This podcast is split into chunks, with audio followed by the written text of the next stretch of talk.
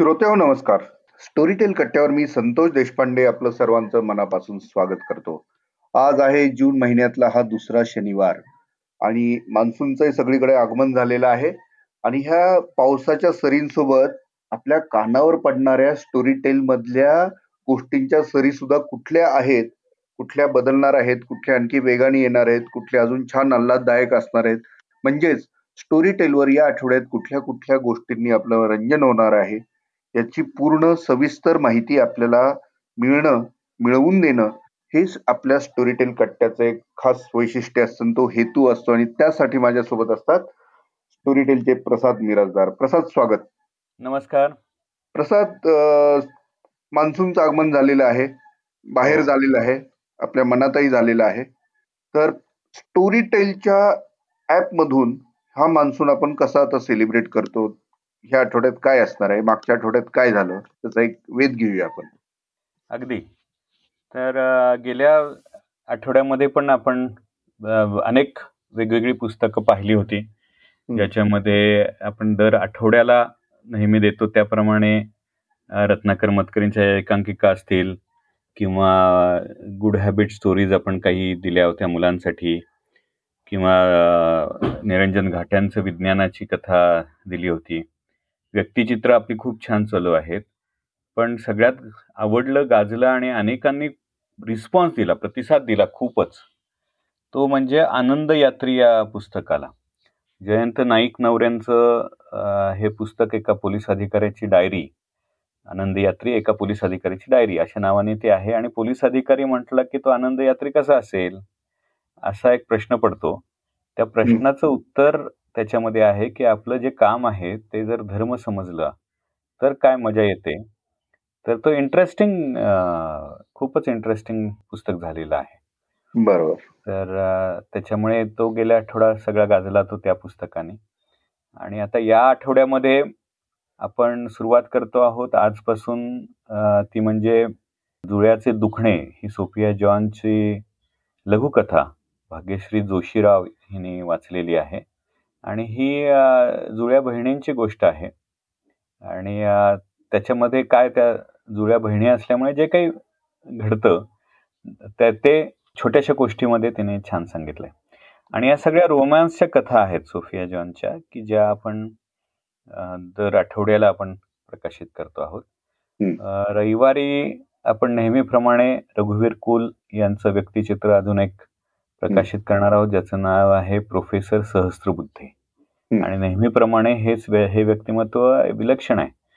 रघुवीर कुल हे मोठे दिग्दर्शक आहेत आणि त्यांनी मुंबईतल्या अनेक व्यक्तीवरती चित्र दिली जे आपण प्रकाशित करतो आहोत. त्यातलं हे व्यक्तिचित्र तर म्हणजे चित्रपट काढण्याजोगं आहे.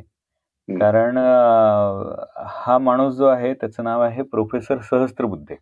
आणि आपल्याला दिसतं रस्त्यावरती अनेकदा असे केस वाढलेले दाढीची खुंट वाढलेले आणि असे लोक वेडे लोक अशी दिसत असतात कुठेतरी कोपऱ्यात बसलेली मध्येच हातवारे करणारी किंवा ट्रॅफिक कंट्रोल करणारी किंवा वेगवेगळ्या प्रकारचे वेडे दिसतात. तसा हा जो वेडा आहे ज्याला सगळे प्रोफेसर म्हणतात तो कायम एक पिवळ्या हत्तीची सिगरेट घेऊन शिवसेना भवनच्या समोरचा जो ट्रायंगल आहे त्या आयलंड आयलंड असतं ना तो ट्रायंगल असतो त्या सिग्नलला आहे तर तिथे त्या आयलंडमध्ये नेहमी बसणारा असा हा ज्याला वेडा आहे प्रोफेसर म्हणून सगळे हाक मारतात वेडा प्रोफेसर वेडा प्रोफेसर. याची गोष्ट अशी की त्याला भेटायला किंवा तिथे येऊन आयलंडमध्ये बसून अनेक पीएचडी करणारे किंवा आय आय टी मधली पोरं आपले प्रॉब्लेम्स घेऊन यायचे. आणि ह्या वेड्याला फक्त लागायचं एक सिगरेटचं पाकिट किंवा चहा. आणि तो चहा दिला आणि एक पाकिट दिलं की हे आय आय टीने आणलेला प्रॉब्लेम तो प्रोफेसर सोडवून द्यायचा. आणि गणिताने ज्या माणसाला वेड केलं त्या माणसाच्या आयुष्याचं गणित का सुटलं नाही असा प्रश्न घेऊन त्यांचं व्यक्तिचित्र लिहिलंय रघुवीर कुल यांनी. आणि अप्रतिम तू कल्पनाच बघ ना काय. हो, आणि हो. असे दिसतात आपल्याला आसपास वेडे. बरोबर. त्यामुळे हे एक सुंदर व्यक्तिचित्र आपण रविवारी ऐकू शकतो. त्याच्यानंतर सोमवारी अभिजित पेंढारकर यांनी लिहिलेली एक रोमॅन्टिक कथा आहे. आपल्याला रोमॅन्स म्हटलं विशेषतः पावसाळ्यात रोमांस आठवतो. तर रोमांस म्हटलं की आपल्याला आठवतं ते म्हणजे कॉलेजमधली मुलं मुली एकमेकांच्या प्रेमात पडतायत वगैरे किंवा आपले. कॉलेजचे दिवस आठवतात. पण त्याच्यापेक्षा हॅपनिंग गोष्ट असते ती असते ऑफिसमध्ये ऑफिसमध्ये सुद्धा रुजू होणाऱ्या नवीन मुली असतात. गॉसिप पार्टी हसणं खिदळणं. हम्म. असं काही होत असतं आणि त्यातून जर एखादी सिंगल सुंदर दिसणारी मुलगी ऑफिसमध्ये आली तर हम्म. मग ऑफिस रोमांस कसा सुरू होतो याची हम्म. इंटरेस्टिंग गोष्ट लिहिली आहे अभिजित पेंढारकर यांनी ऑफिस रोमांस या नावाने अच्छा आणि नचिकेत देवस्थळे यांनी ती वाचली आहे ओके त्यामुळे ती तितकीच इंटरेस्टिंग झालेली आहे. त्यानंतर एक पुस्तक जे ज्याच्याबद्दल मला वाटतं की तू थोडस बोलावंस आणि आपण कदाचित पुढे आपण घेऊ पण हम्म. जे सग तुला खूप आवडलं होतं असं मला तू सांगितलं होतंस ते म्हणजे सव्यसाची हे संजय सोनवणे यांनी लिहिलेलं आणि सीमा देशमुख यांनी वाचलेलं पुस्तक हम्म, हम्म, हम्म. आणि विसाव्या शतकाच्या अखेरच्या दशकाने काय भोगलं याचं सव्यसाची मध्ये सगळं काही ग्रंथित झालेलं आहे अर्थव्यवस्था जुनी बरोबर. व्यवस्थेचं नवीन मूल्य राजकारणाचं झालेलं अधपात गुन्हेगारीकरण धार्मिक तेढ वाढवत धंदा करणारे दलाल हे सगळं खूप इंटरेस्टिंगली या महाकादंबरीमध्ये संजय सोनवणेने लिहिलेलं आहे. बरोबर. तर मला वाटतं की ही एक या आठवड्यातली सगळ्यात मोठी फिस्ट आहे. अगदीच सगळ्यात मोठी काय म्हणूया भेट आहे. अगदी तर अगदी. काय म्हणेल बोलशील काय त्याच्यावर? मी ज्या काही कादंबऱ्या म्हणजे मोठ्या कादंबऱ्या वाचलेल्या आहेत ज्याच्यातलं कथानक तुम्हाला सर्वार्थाने खिळून ठेवतं. अशा फार मोजक्या ह्याच्यामध्ये सव्यसाची मोडते. आणि मी अलीकडेच ती वाचली कारण खूप वर्ष त्याची मला प्रिंट मिळत नव्हती. आणि. सुदैवाने माझ्या सोसायटीच्या लायब्ररीत मला ती मिळाली. आणि अक्षरशः झपाटल्यागत मी ती वाचून काढली.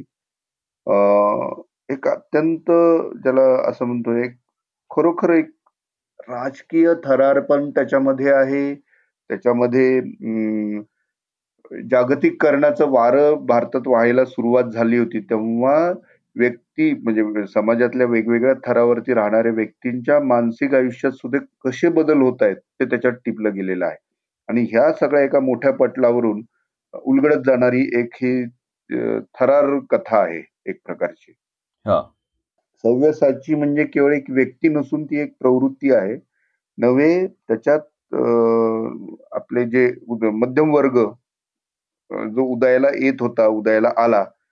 त्याच्या जाणीवा नेणीवा उणीवा ह्या सगळ्यांचं चित्रण खूपच प्रभावीपणे त्याच्यात केलेलं आहे म्हणजे तो वाचणं हा जसा एक अनुभव आहे तसा तो ऐकणं ऐकणं हा हा सुद्धा एक नक्कीच विलक्षण अनुभव असणार आहे त्याच्यामुळे मी सुद्धा त्याची खूप वाट पाहतोय आणि. मी श्रोत्यांना या निमित्ताने सांगू शकतो की संजयजींशी माझं बोलणं झालेलं आहे आणि सव्यसाचीच्या निमित्ताने आपण त्यांच्याशी कट्ट्यावरती एकदा नक्की गप्पा मारणार आहोत.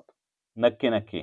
आपण मला वाटतं या आठवड्यात रिलीज करतोय ना तर पुढच्याच शनिवारी नक्की आपण तसाच प्रयत्न करूया. बिलकुल. हा तसंच घेऊन ये. त्यामुळे त्यामुळे सगळ्यांना विनंती आहे की सव्यासाची ऐका आणि मग त्यानंतर त्या गप्पांमध्ये मजा अजून चांगली येईल. अगदी अगदी. तर याप्रमाणे या आठवड्यातली सगळ्यात मोठी कादंबरी सव्यासाची प्रकाशित होती आहे आणि त्यानंतर शुक्रवारी आपण नेहमी प्रकाशित करतो आहोत ते म्हणजे भारा भागवत यांनी लिहिलेली faster Fene. Friday with faster Fene अशी आपण सिरीज केली आहे आणि त्याच्यामध्ये फास्टर फेणेच्या सर्वच्या सर्व म्हणजे वीस कादंबऱ्या ह्या आपण दर आठवड्याला एक या प्रकारे प्रकाशित करतोय. आणि सगळ्यांना माहिती आहे फास्टर फेणा हा मराठीतला सगळ्या मुलांचा लाडका हिरो. आणि तो नेहमी कुठल्या ना कुठल्या तरी गोष्टीत अडकतो आणि त्यातून काही ना काहीतरी साहस घडत असतं. तर यावेळेला ही अशीच एक नवीन गोष्ट आहे. तर ऐका. त्यानंतर शनिवारी आपण पुढच्या पुन्हा सोफियाजनची टिकलेलं प्रेम नावाची रोमॅन्टिक कथा घेऊन येणार आहोत. आणि अशा पद्धतीने हा संपूर्ण आठवडा हा काहीसा रोमांस साहस आणि एक मोठी महाकादंबरी असा जाणार आहे मला वा वाटतं नेहमीप्रमाणेच हा इंटरेस्टिंग असा आठवडा आहे इंटरेस्टिंग इंटरेस्टिंग मस्त आणि प्रसाद आता या निमित्ताने मला सांगावं असं वाटतं की आज पुलंचा स्मृती दिन आहे आणि हो. उद्या आचार्य यात्रेंचा आहे. हो. तर हे मराठीतले दोन दिग्गज साहित्यिक आहेत, ज्यांनी ज्यांच्यावर महाराष्ट्राने अतोनात प्रेम केलेलं आहे. बरोबर. मराठी माणसांचे, मराठी रसिकांचे मानबिंदू असं म्हटलं तरी अतिशयोक्ती होणार नाही, असे हे थोर साहित्यिक. हो. त्यानिमित्ताने पुलकित विनोद असा एक पॉडकास्ट मी संडे विथ देशपांडेमध्ये आणलेला आहे. तो उद्या! रिलीज होईल. मिलिंद जोशी हे जे आहेत लेखक आहेत, व्याख्याते आहेत, महाराष्ट्र साहित्य परिषदेचे कार्याध्यक्ष आहेत. तर मुळातच ते उत्तम रसिक आहेत. त्याच्यामुळे त्यांच्याकडनं ह्या गोष्टी आपण जाणून घेतल्या आहेत आणि अत्यंत सुंदर पद्धतीने त्यांनी पुलं पु. ल. आणि आचार्य यात्रेच नव्हे, तर एकूणच मराठी साहित्य क्षेत्रातला विनोद कशा पद्धतीने बदलत गेला, लोकांनी त्याच्यावरती कसं आणि का प्रेम केलं, त्या प्रत्येकाच्या प्रत्येक साहित्यिकाच्या विनोदांचं काय वैशिष्ट्य होतं, जी खूपच छान पद्धतीने उलगड केलेली म्हणजे एक प्रकारची हे मैफलच असणार आहे. क्या बात है! येस, त्याच्यामुळे आताच्या सगळ्या उदास वातावरणात आपल्याला हसण्याने नव्या असा एक. असे. 4 शिंतोडे जरी आपल्या अंगावरती काही तुषार जरी पडले. तरी छान प्रसन्न नक्की वाटेल सर्वांना. आणि पुलंचे विनोद ऐकणं, अत्र्यांबद्दल ऐकणं, ही खरी मजा असेल. अगदी, तर मला असं वाटतं आज जर आज आज आपण पुलंचा स्मृती दिन साजरा करण्याच्या निमित्ताने. पुलंची आठवण म्हटली की सुनीताबाईंची पण आठवण येते. अगदी. आणि सगळ्यांना आवडलेलं पुस्तक आणि आठवणारं पुस्तक म्हणजे आहे मनोहर तरी, जे. पु. ल. देशपांडे आणि सुनीताबाई देशपांडे यांचं जे सहजीवन होतं, विलक्षण सहजीवन होतं. तितक्याच प्रतिभाशाली सुनीताबाई होत्या. आणि पुलंचं तर काही प्रश्नच नाही. महाराष्ट्राचे लाडकं व्यक्तिमत्व आणि त्या त्यांचे विनोद आणि त्यांचं साहित्य हे. तर प्रत्येकाच्या मनामध्ये असणार आहे. मला. सांगायला आवडतं की स्टोरीटेलवरती सुनीताबाई देशपांडे आणि पु. ल. देशपांडे यांचं सर्व साहित्य उपलब्ध आहे आणि त्यांची इतरही पुस्तकं आता या वर्षामध्ये येतील. त्याच्यामुळे अ, एक स्टोरीटेलच्या दृष्टिकोनातनं पु. ल. देशपांडे हे जिव्हाळ्याचे विषय आहेत. अ, पुलोत्सवमध्ये सुद्धा आपण सहभागी झालो होतो. 2 वर्ष. त्यांच्या जन्मशताब्दी निमित्ताने. आणि आत्ता मला असं वाटतं की आहे मनोहर तरी मधलं जर काही भाग ऐकला या निमित्ताने, तर पुलंचा स्मृती दिन हा खऱ्या अर्थाने आपण त्यांच्या आठवणींनी त्यांना उजाळा देऊ शकू आपण नक्कीच. उजाळा देऊ शकूया. नाही. ही खूपच छान कल्पना आहे आणि तू म्हणलंस तसंच आता आपण करूया. आपल्या गप्पा संपल्या, की आपण आहे मनोहर तरी मधील एक अंश श्रोत्यांना ऐकूया. अंश किंबहुना झलक आणि त्यातनं सुनीताबाई आणि पु. ल. यांच्यातल्या नात्यांमधला एक जो विलक्षण वेगळेपणा होता, तो श्रोत्यांना नक्कीच कळेल. एक व्यक्ती म्हणून नव्हे, लेखक म्हणून नव्हे, तर एक सह काय काय म्हणतो आपण त्याला? सहचर. सहचर, सहज. बरं. तर त्या असं नवरा बायकोपेक्षाही फार पुढचं त्यांचं म्हणजे. म्हणून मी तेच म्हटलं, की मला शब्द सुद्धा नाही कुठला. हा जास्त चांगला शब्द आहे. आणि मला सगळ्यात आवडेल काय, तर आहे मनोहर तरी वाचलं आहे. प्रसिद्ध साहित्यिका अरुणा ढेरे यांनी. आणि त्यांनी त्यां त्या सुनीताबाई देशपांडेंच्या जवळ होत्याच ना. हं, हं, हं. शेवटच्या काळात तर त्यांनी खूपच त्यांच्यासोबत असायच्या. त्यामुळे उत्कटपणे आलेलं आहे अतिशय. उत्कट पुस्तक झालेलं आहे. म्हणजे बिलकुल. तर त्यामुळे जरूर ऐका झलक. येस. तर श्रोतेहो, मी संतोष देशपांडे आणि प्रसाद मिरासदार आता आपला निरोप घेतो. आणि आता आपण पुलंच्या स्मृती दिनाच्या निमित्ताने त्यांच्याच आठवणींना उजाळा देण्यासाठी आहे मनोहर तरी हे सुनीताबाईंच्या पुस्तकातील एक अंश आता आम्ही तुमच्यासमोर घेऊन येत आहोत. त्याला आवाज लाभला आहे ज्येष्ठ साहित्यिका डॉक्टर अरुणा ढेरे यांचा. तर आता आम्ही आपला निरोप घेतो. तुम्ही एन्जॉय करा स्टोरी टेल आहे मनोहर तरी लेखिका सुनीता देशपांडे अभिवाचन अरुणा ढेरे कवितांना. ज्यांनी आयुष्यभर साथ दिली.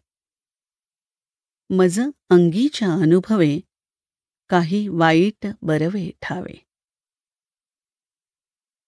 हे आत्मचरित्र नाही. आठवणींच्या प्रदेशातली ही स्वैर भटकंती. पाखरांसारखी. क्षणात या फांदीवरून त्या फांदीवर. कुठूनही कुठेही. दिशाहीन. पण स्वतःच्या जीवनसूत्राशी अदृश्य संबंध ठेवत गेलेली. आयुष्यात प्रत्यक्ष भेटलेली अनेक माणसं यात नाहीत. म्हणजे मी त्यांना विसरली असं नव्हे. पण या विशिष्ट भटकंतीत ती भेटली नाहीत इतकंच. आणि जी भेटली तीही त्या त्या संदर्भात भिडली तितकीच इथे उमटली. त्यांचंही हे संपूर्ण चित्र नव्हे. पाण्यात उतरलं की जमिनीवर यावं वाटण्याचे. आणि जमिनीवर रोवलेल्या पावलांना पाण्याची ओढ लागण्याचे प्रसंग आयुष्यात सतत येतच असतात. ही स्थळातून जळात आणि जळातून स्थळात जाण्याची ओढ ही खोड टागोरांनाही होती असं त्यांनी म्हटलंय. मग माझ्यासारख्या सामान्यांची काय कथा? प्रत्येकानं स्वतःच्या शालेय जीवनात आपण पुढे कोण होणार यावर एकतरी निबंध लिहिलेला असणारच. स्वतःचं ते आदर्श चित्र निबंधाच्या वहीतच राहतं. पुढे कधीतरी प्रौढ वयात आपल्यातलं ते नार्सिससचं फूल दरवळायला लागलं की कालप्रवाहाच्या सतत हलणाऱ्या पाण्यात दिसणारं स्वतःचं प्रत्यक्ष प्रतिबिंब आणि ते वहीतलं चित्र यांचं काहीतरी नातं जाणवतं का? अशा अनेक प्रश्नांचा हा आलेख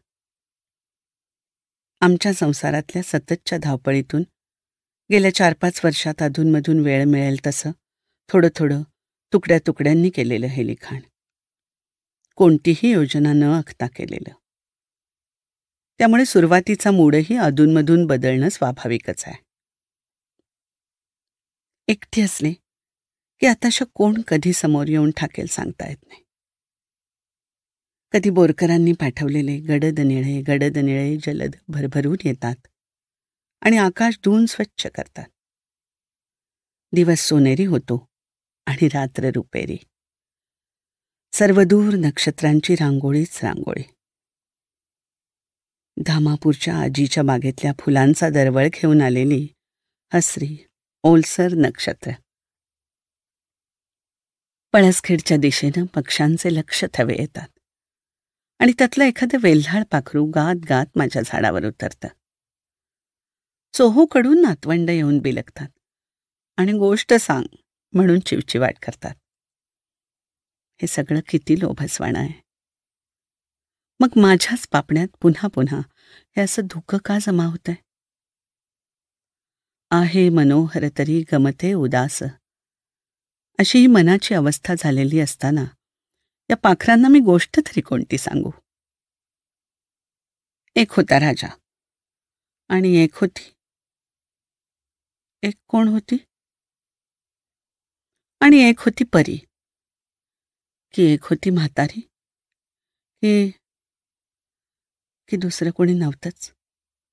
फक्त एक होती परी आणि ती झाली म्हातारी. सफळ संपूर्ण व्हायला ही साठा उत्तरांची कहाणी नाहीच. ही साठा प्रश्नांची कहाणी. सफळही नव्हे आणि निष्फळही नव्हे. अपूर्ण मात्र नक्कीच. सध्या असा एक मूड आहे की ज्याला आताशा मी नसतेच इथे असा मूड म्हणता येईल. म्हणजे कोणाला भेटू नये कुणी येऊन डिस्टर्ब करू नये एकटंच बसावं. स्वतःतच राहावं असं. पडून किंवा बसून राहावं. डोळे उघडे किंवा मिटलेले. कसेही पण सभोवारचं काहीच न पाहता त्यात अगर या इथे न राहता सारा कल्पनेचा किंवा विचारांचा खेळ खेळत त्यात जगाशी एकरूप होत तिथली सुखदुःख भोगत अशा वेळी डोळ्यांना दुसरंच जग दिसत राहतं. कानांची स्थिती सर थॉमस ब्राउनीच्या शब्दात नाईल नदीसारखे होते. And Nilus heareth strange voices अशी. धुसर स्वप्न पडत राहतात विरत राहतात. मन कुठेतरी ओढ घेतं. ज्यांना आपली आठवणही होत नसेल अशांशी मूक संवाद चालू राहतात. मी झालंय निळं गाणं. निळ्या नदीत वाहणारं. निर्माल्याबरोबरच. ती हीच अवस्था का? पद्माबाईंना विचारायला हवं. आयुष्याच्या सुरुवातीला. जिथून आयुष्य फुलायला लागतं अशा वळणावर एक आणि शेवटी शेवटी. म्हणजे जिथून आयुष्य उतरणीला लागतं अशा वळणावर एक. असे दोन जबरदस्त मित्र मला लाभले. दोघंही अगदी भिन्न प्रकृतीचे प्रवृत्तीचे. मीही तीच राहिले नव्हते. पार बदलून गेले होते. मधल्या काळात तिसऱ्याच एकाच्या सहवासात स्वतःला पूर्ण विसरून चक्रावून अगदी पायाला चाकं लावून त्याचा संसार केला. तोही जबरदस्त होता. म्हणून मी या बंधनात अडकले की तो अगदीच मूल होता. म्हणून त्याचंच खेळणं करून मनसोक्त खेळत राहिले. की दोन्ही? आज पाहावं तिथे सगळीकडे स्वच्छ निराशाच दिसते आकाश देखील कुठे निळं नाही. सगळीकडे एकच राखी रंग. अगदी निर्मळ किंवा विशुद्ध कारुण्याची राखी रंगच्छटा grey of the purest melancholy. झाडं देखील स्तब्ध विचारमग्न उभी आहेत. आईच्या डोळ्यात गलबल दिसली. तर कडेवरचं मूल कसं बावरून तिला नुसतं विलगून राहतं? तशी पानांची सळसळही पूर्णपणे विराम पावलीय माझ्या मनात कसले विचार येत आहेत? त्याच्याशी या बाहेरच्या जगाचं इतकं नवळचं नातं असेल? कोण जाणे? पण या क्षणी तरी सगळीकडे आत बाहेर एकच रंग आहे. हा कदाचित योगायोगही असेल. पण कदाचित साऱ्या सजीव निर्जीव सृष्टीशी माझं अज्ञात नातंही असेल. शेवटी त्याच मूलतत्वातून पंचमहाभूतांमधून सारी सृष्टी निर्माण झाली ना? मग सारं काही अदृश्य धाग्यांनी जोडलेलं नसेलच कशावरून? समोरच्या खिडकीच्या लोखंडी गजांचं. माझ्या रक्तातल्या लोहाशी नातं असेलही. समोर कोण राहतो? त्याची माझी ओळख नाही. त्याचं नाव मला माहीत नाही. अरे वेड्या. आम्हा बाहेरच्या लोकांपासून संरक्षण मिळावं म्हणून खिडकीच्या झरोख्यात तू उभे केलेले हे लोखंडी पहारेकरी आमच्याही नात्यातलेच आहेत. हे कसं विसरलास? हा विचार आला. आणि सगळं काही मूर्खपणाचंच वाटायला लागलं. मूर्खपणाचं की भीतीदायक? की आशादायक? मूड्स तरी किती अस्थिर असतात. येतात जातात. पण मुक्कामाला आले की कधीतरी हे पाहुणे जाणार आहेत हे भानच नाहीसं होतं. आणि आपण त्यांच्यात अगदी बुडवून जातो. प्रचंड वेगानं स्वतःभोवती आणि आपल्या जन्मदात्याभोवती फिरणारी ही पृथ्वी अशीच. या मूळसारखीच पाय रोवायला आधारभूत आणि स्थिर वाटते.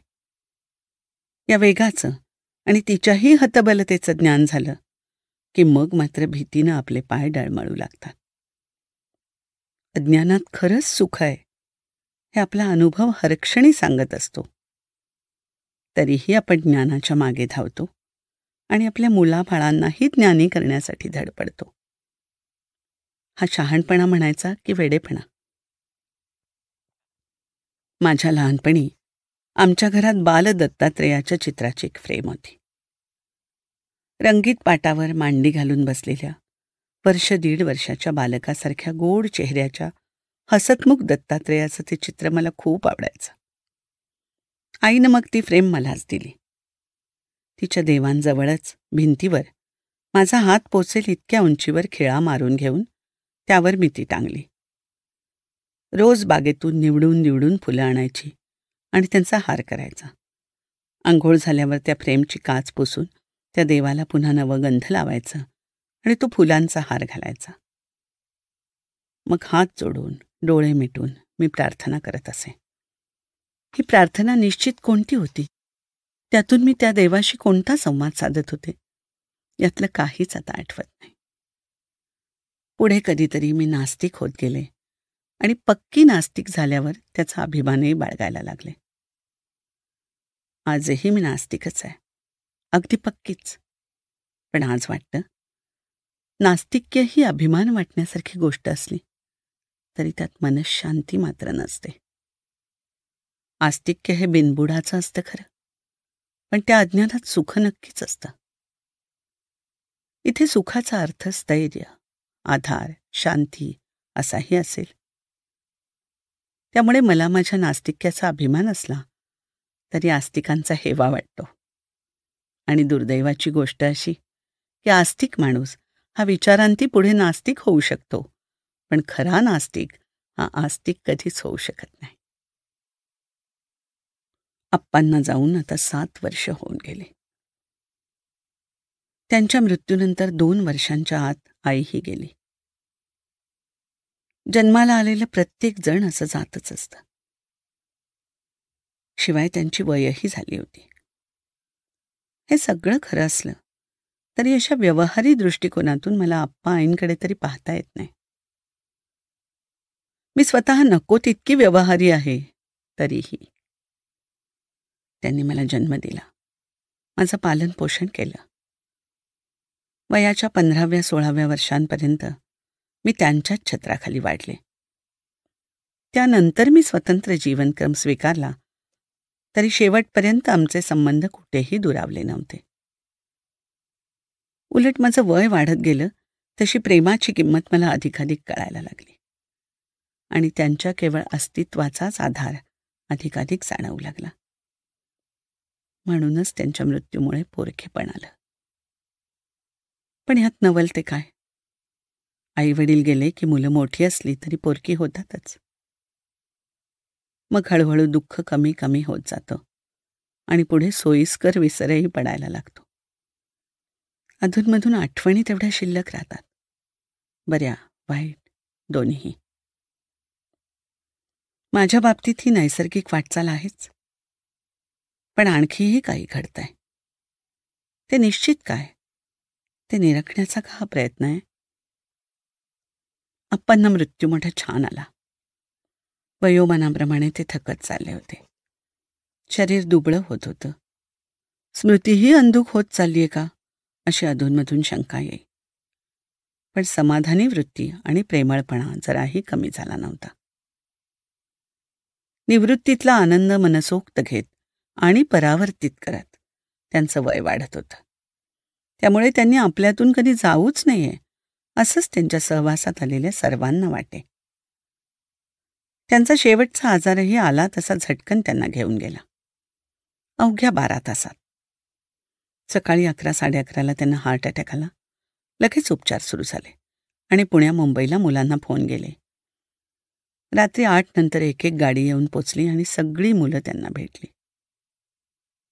आम्ही दोघं सर्वात शेवटी दहा वाजता येऊन पोचलो. सलाईन ऑक्सिजन वगैरे लावलेल्या अवस्थेत ते डोळे मिटून पलंगावर पडले होते. भोवताली सगळे आप्तस्वकीय त्यांच्या कानाशी जाऊन म्हणाले आप्पा मी आली आहे कसं वाटतंय तुम्हाला? त्यांनी मोकळा असलेला हात माझ्या पाठीवरून फिरवत क्षीण आवाजात म्हटलं किती ग माझ्यासाठी माझ्या बाळांना त्रास झाला? आप्पा मला ओळखलत. माझे भाई नाही आले? म्हणजे त्यांनी बरोबर ओळखलं होतं. मग त्यांनी माझ्याकडे थोडं पाणी मागितलं. डॉक्टर सकाळी आप्पांना अटॅक आला म्हणता क्षणी जे आले होते ते आता घरी जायला निघाले. मी दारापर्यंत त्यांच्याबरोबर जात त्यांना म्हटलं अप्पांचं सगळं काही फार छान झालंय. त्यांना सुखाने जाऊ दे. आता उगाच त्यांना नाकातोंडात नळ्या घालून जगवत ठेवू नका. डॉक्टर मला म्हणाले त्यांना आलेला अटॅकच इतका जबरदस्त आहे की आम्ही कितीही प्रयत्न केला तरी आता ते त्यातून वाचणार नाहीत. सकाळपासून इतका वेळ राहिले ते केवळ त्यांच्या विलपॉवरवर सगळ्या मुलांना भेटायची त्यांची इच्छा होती. आता ती पूर्ण झाली आहे. मला नाही वाटत ते आता फार वेळ राहतीलसे आणि तसंच झालं. दहा पंधरा मिनिटात आप्पांनी प्राण सोडला. बिचारी आईचा आजार मात्र साडेतीन चार महिने रेंगाळला. तिला स्ट्रोक आला आणि अर्धांग लुळ पडलं. हळूहळू स्मृती वाचा भान सगळं जात चाललं. आणि नेमकं तिला नको असलेलं परावलंबित्व आलं. पैसा मनुष्यबळ काही कमी नव्हतं. पण अपंग होऊन तिला जगायचं नव्हतं. आणि तेच नशिबी आलं. ती आजारी पडताच आम्ही तिला मुंबईला आणलं. तिथे सगळी मुलं नातवंड लेकी सुना सगळी सगळी होती. त्या तीन चार महिन्यात आळीपाळीनं आम्ही तिच्याजवळ बसत होतो. कामं वाटून घेऊन करत होतो. तिलाही त्याला पाहताना वाटावं आई किती भाग्यवान. कुणी काही कमी पडू देत नाही. पण प्रत्यक्षात मात्र हे सगळं कर्तव्य बुद्धीने नाईलाजास्तव चाललंय याची जाणीव मला अस्वस्थ करत होती. अद्यापही करते. समजा तिच्याऐवजी मी अशी आजारी असते तर ती सारखी काहीतरी औषधोपचार सेवा शुश्रूषा नवस सायास करत राहिली असती. तिचा हा शेवटचा आणि खराखुरा एकमेव आजार. यापूर्वी गेल्या इतक्या वर्षांच्या काळात ती कधी आजारी पडलीच नाही असं नाही. पण डॉक्टरपेक्षाही स्वतःचं औषध पाणी स्वतःच करत ती त्या अवस्थेतही घरकाम जमेल तसं करतच राही ती अंथरुणात आराम करतेय आणि दुसरं कोणी येऊन तिची सेवा शुश्रूषा करतंय असं दृश्य प्रयत्न करूनही माझ्या डोळ्यांपुढे येऊ शकत नाही. परावलंबित्व ही गोष्टच तिला न मानवणारी. आणि दुर्दैवानी नेमकी तीच तिच्या नशिबी आली. आणि शेवटचे हे दिवस ती फार कष्टी झाली. तिची ही अवस्था मला पुरेपूर जाणवत होती. तरीही तिच्या सेवेला सगळं सोडून मी द्यावा तितका वेळ दिला नाही. आई गेली. मुलं बाळं नातवंड लेकी सुना अगदी भरलं घर होतं. तरीही तिच्या शेवटच्या क्षणाला ती एकटीच होती. ती तर गेली. चांगली म्हातारी होऊन गेली. मग आता यानंतर त्याबद्दल लिहून मी दुःख उकरून काढते का? हे दुःख नव्हे. हा वरचेवर होणारा मनाचा गोंधळ आहे. उलटसुलट विचारांचा भावनांचा गुंता आहे. तो सोडवता आला तर पाहावा. त्यातून स्वतःची सुटका करून घेण्याचा प्रयत्न करावा. यासाठी हा सारा खटाटो. या तिच्या आजाराच्या तीन चार महिन्यात दोन तीन दिवस दोन तीन दिवस असे सगळे मिळून फार तर पंधरावीस दिवस मी तिच्याजवळ असेन. उरलेल्या वेळात माझ्या स्वतःच्या व्यापातच मी गुंतले होते. घर संसार प्रूफ नव्या कविता वाचनाच्या कार्यक्रमाची तयारी आमच्या ट्रस्टच्या एका मोठ्या व्यवहाराची कामं आणि त्यानिमित्त आवश्यक ती धावपळ. घरातले इतर किरकोळ आजार अडचणी वगैरे वगैरे. पण हे सगळं चालू असताना आपण आईसाठी काही करू शकत नाही ही खंतही सतत होतीच. पण फक्त खंत नव्हती. या काळात पूर्वनियोजित कामांसाठी एक दोन छोटे प्रवास झाले. होरकरांच्या कविता वाचनाचे मुंबई पुण्याचे पहिले दोन आमंत्रितांसाठीचे वगैरे मोठे कार्यक्रम झाले.